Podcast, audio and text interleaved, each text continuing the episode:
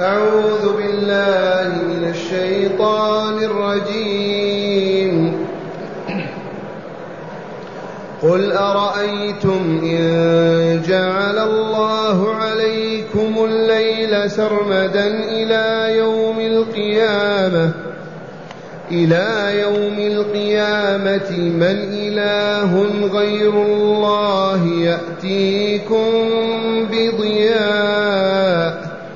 أفلا تسمعون قل أرأيتم إن جعل الله عليكم النهار سرمدا قل أرأيتم إن جعل الله عليكم النهار سرمدا إلى يوم القيامة من إله غير الله يأتيكم بليل تسكنون فيه.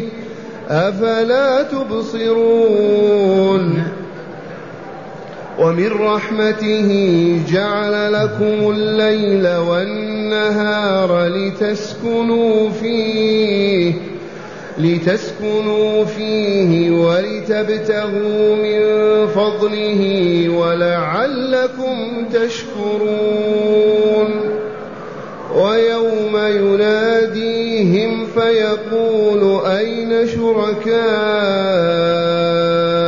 الذين كنتم تزعمون ونزعنا من كل أمة شهيدا فقلنا فقلنا هاتوا برهانكم فعلموا أن الحق لله فعلموا أن الحق لله وضل عنهم ما كانوا يفترون. معاشر المستمعين والمستمعات من المؤمنين والمؤمنات قول ربنا جل ذكره قل أرأيتم إن جعل الله عليكم الليل سرمدا إلى يوم القيامة؟ من الآمر بقوله قل الله؟ خالقنا وخالق العوالم كلها. منزل الكتاب. الله يأمر من؟ رسوله محمدا صلى الله عليه وسلم. فالآية إذا تقرر مبدأ التوحيد وإثبات النبوة والبعث الآخر. وتأملوا.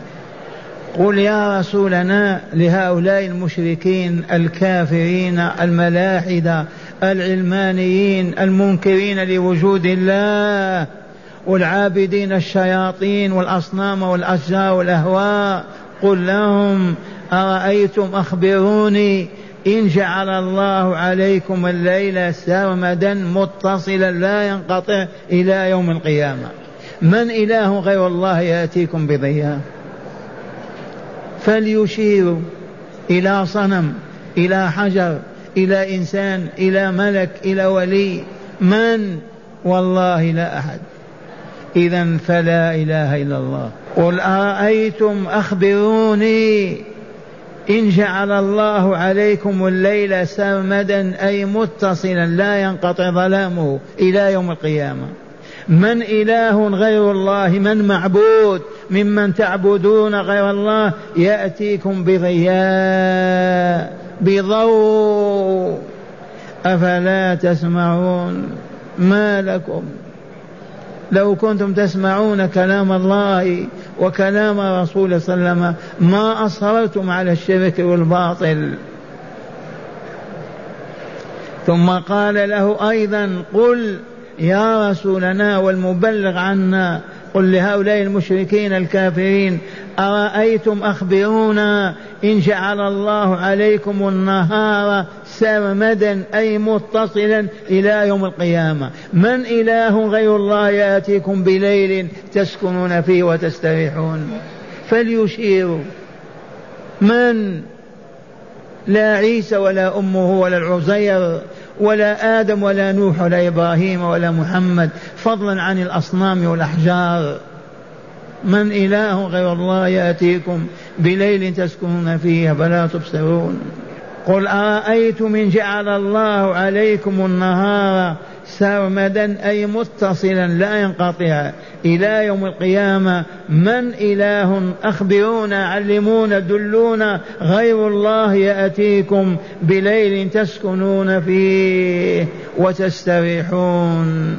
من أتعاب النهار وعمل اليوم أفلا تبصرون؟ أفلا تبصرون؟ لو كنتم تبصرون وتستخدمون أبصاركم لتجلت هذه الحقيقة لكم وعرفتم أن الله هو الذي يأتي بالظلام وهو الذي يأتي بضياء من أجلكم أنتم لتسعدوا وتكملوا في الحياة الدنيا.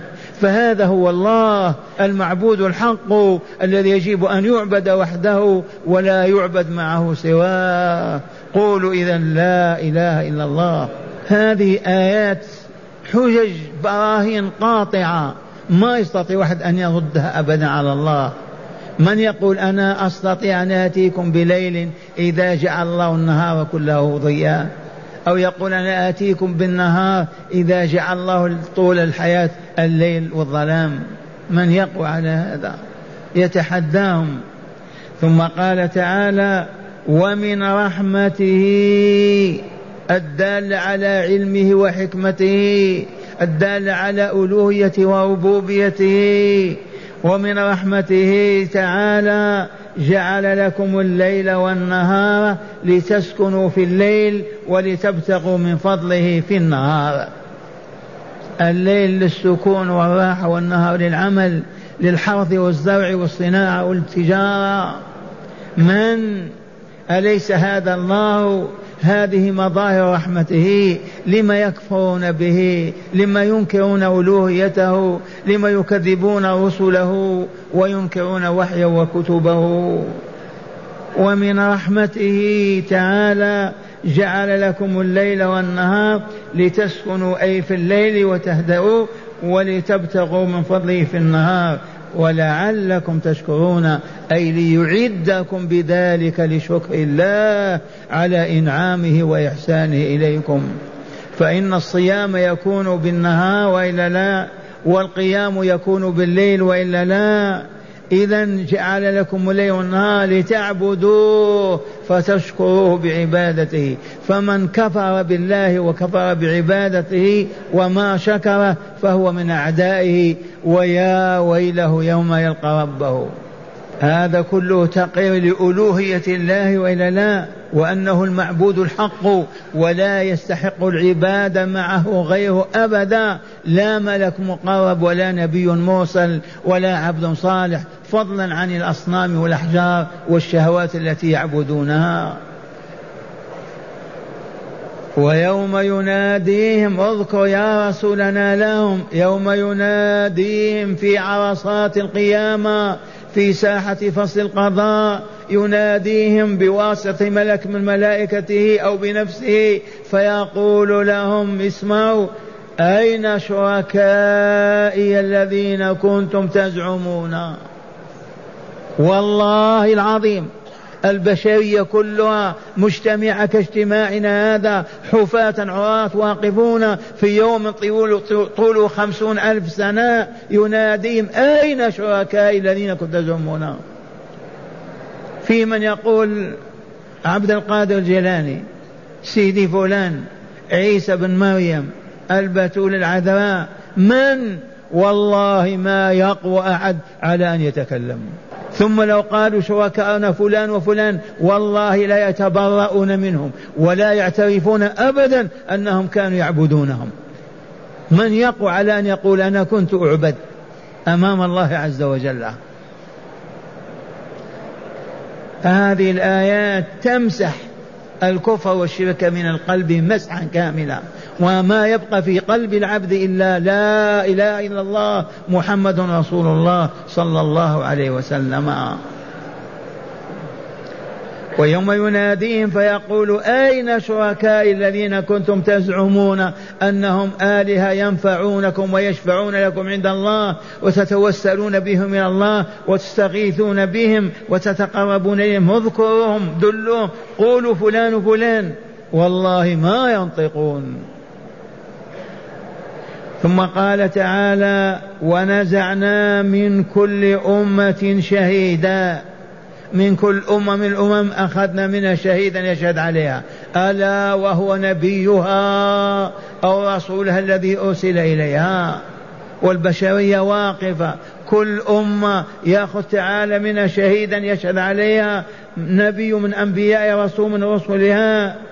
فلا ويقول لهم هاتوا برهانكم. إن كنتم صادقين.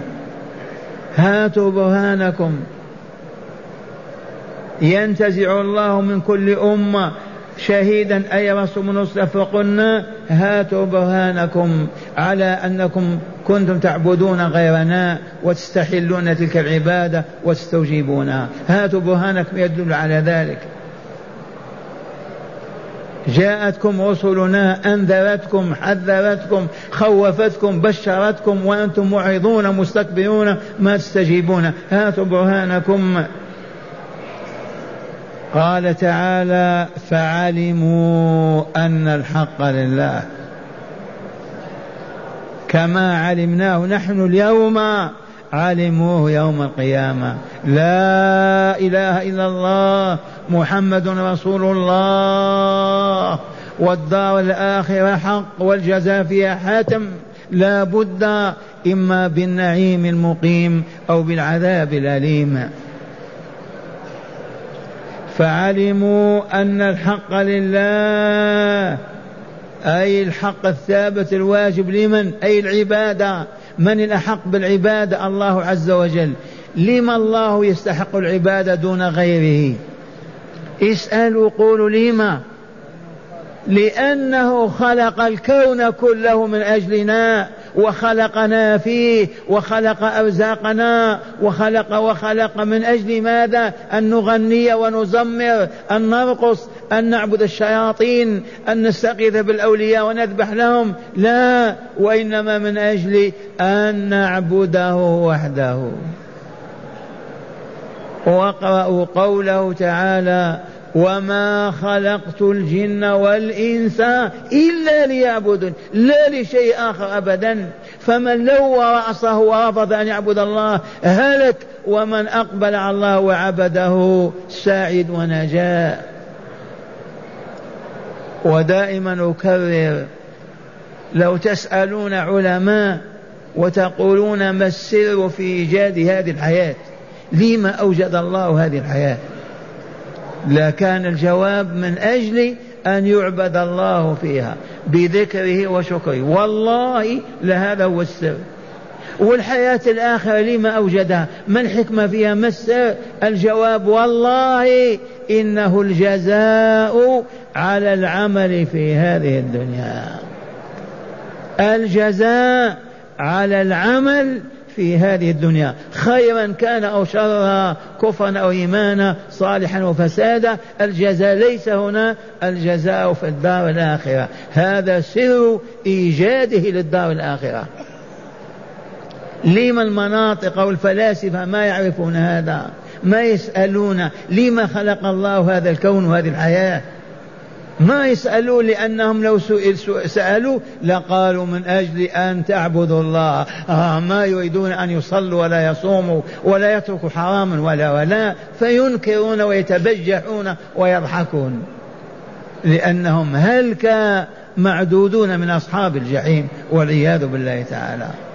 قال تعالى ونزعنا من كل أمة شهيدا يشهد عليها وهو رسولها فقلنا هاتوا برهانكم فعجزوا على أنه يعبد غير الله بحق.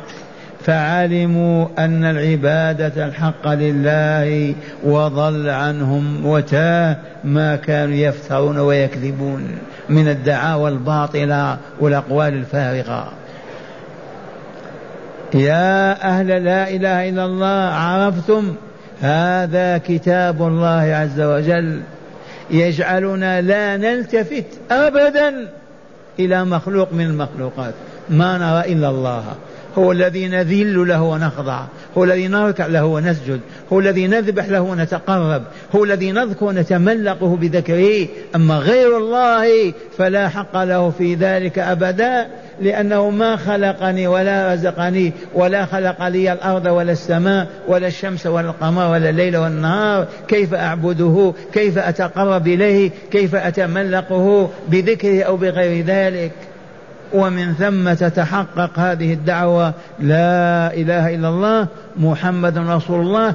لا بد من الشهادة بأن محمد رسول الله من أجل أن نعبد الله بما يبين لنا رسوله. لولا رسول الله والله ما عرفنا كيف نعبد الله. ولا نستطيع. فلا بد من الإيمان بالرسول من أجل أن نعبد الله بما يحب أن نعبده به من الاعتقادات والأقوال والأفعال. وهذا يعرفه الرسول المبلغ عن الله. فإن الله يرسل الرسول لمهمة وهي أن يعلم الناس كيف يعبدون ربهم ليكملوا ويسعدوا في الحياتين معا. والآن مع هداية الآيات. بسم الله والحمد لله.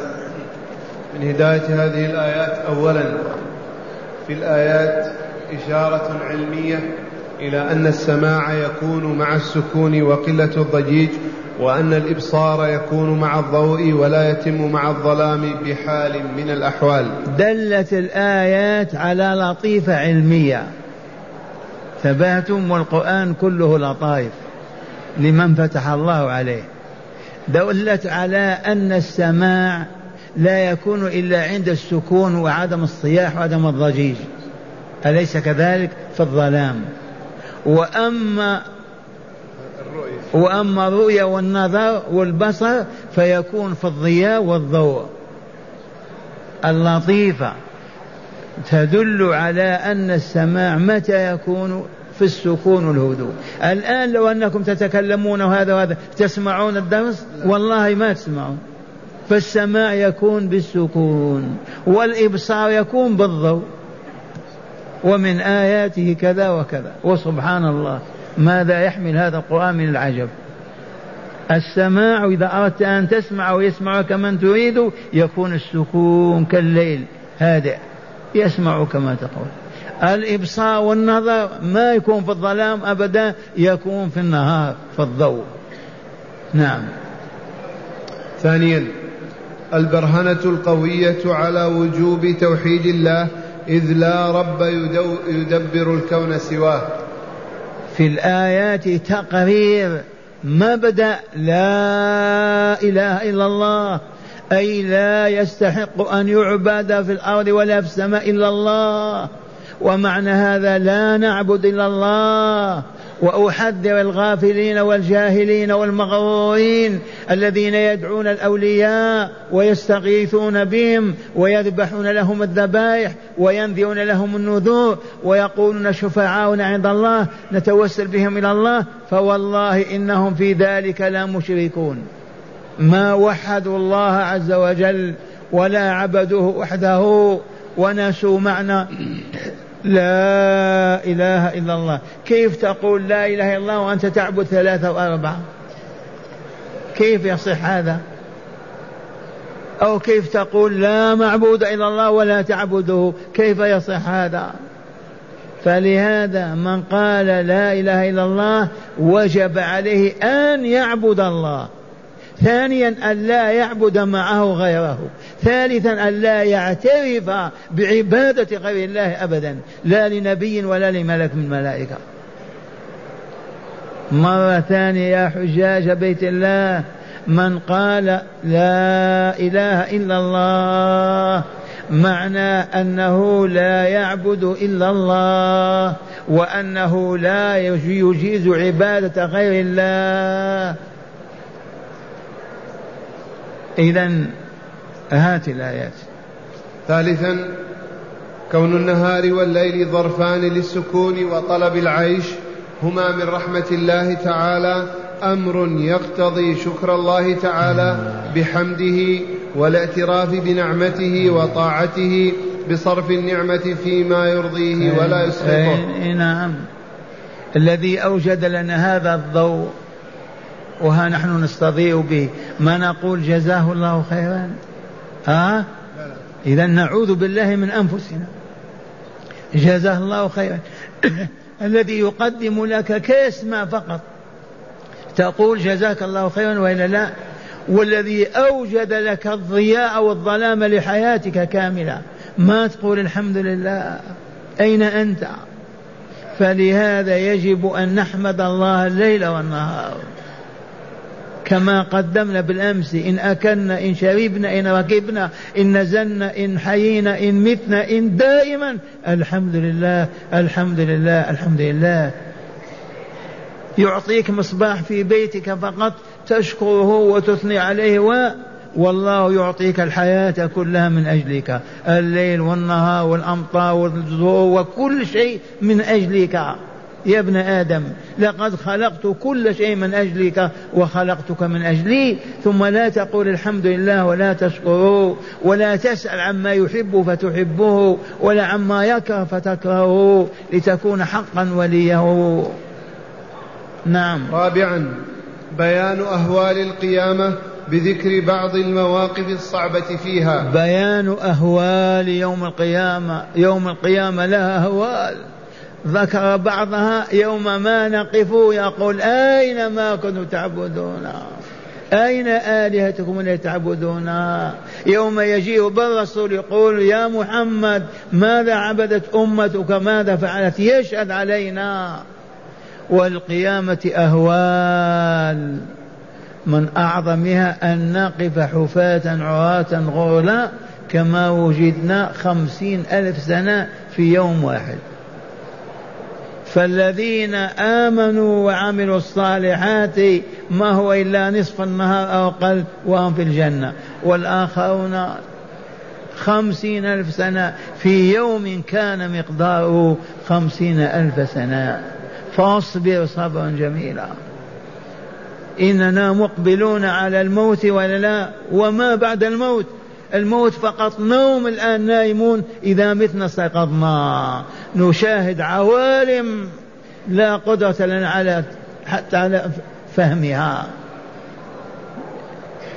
من خلقنا؟ من جمعنا؟ من من أنا أقف فقط أنا نعجب لما نشاهد الخليقة هكذا. البشرية كلها من الشرق والغرب. ما تجد اثنين لا يميز بينهما. آمنا بالله آمنا بالله. ويل للكافرين ويل للكافرين. امشي في الشارع شاهد إخوانك المؤمنين ما تجد اثنين لا يفرق بينهما. سبحان الله سبحان الله الخلاق العليم. هذا هو الله. يجب إذا ذكرناه ترتعد فرائصنا ونذف الدموع خوفا من ربنا. ولكن قلوبنا قاسية والشياطين تصرفنا والعياذ بالله. خامسا إذا كان يوم القيامة بطل كل كذب وقول ولم يبق إلا قول الحق والصدق. نعم إذا كان يوم القيامة وجد ما بقي كذب ولا تضليل ولا زور ولا تملق ولا ولا ما فيه إلا كلمة الحق فقط. من يقوى على أن يكذب أمام الله؟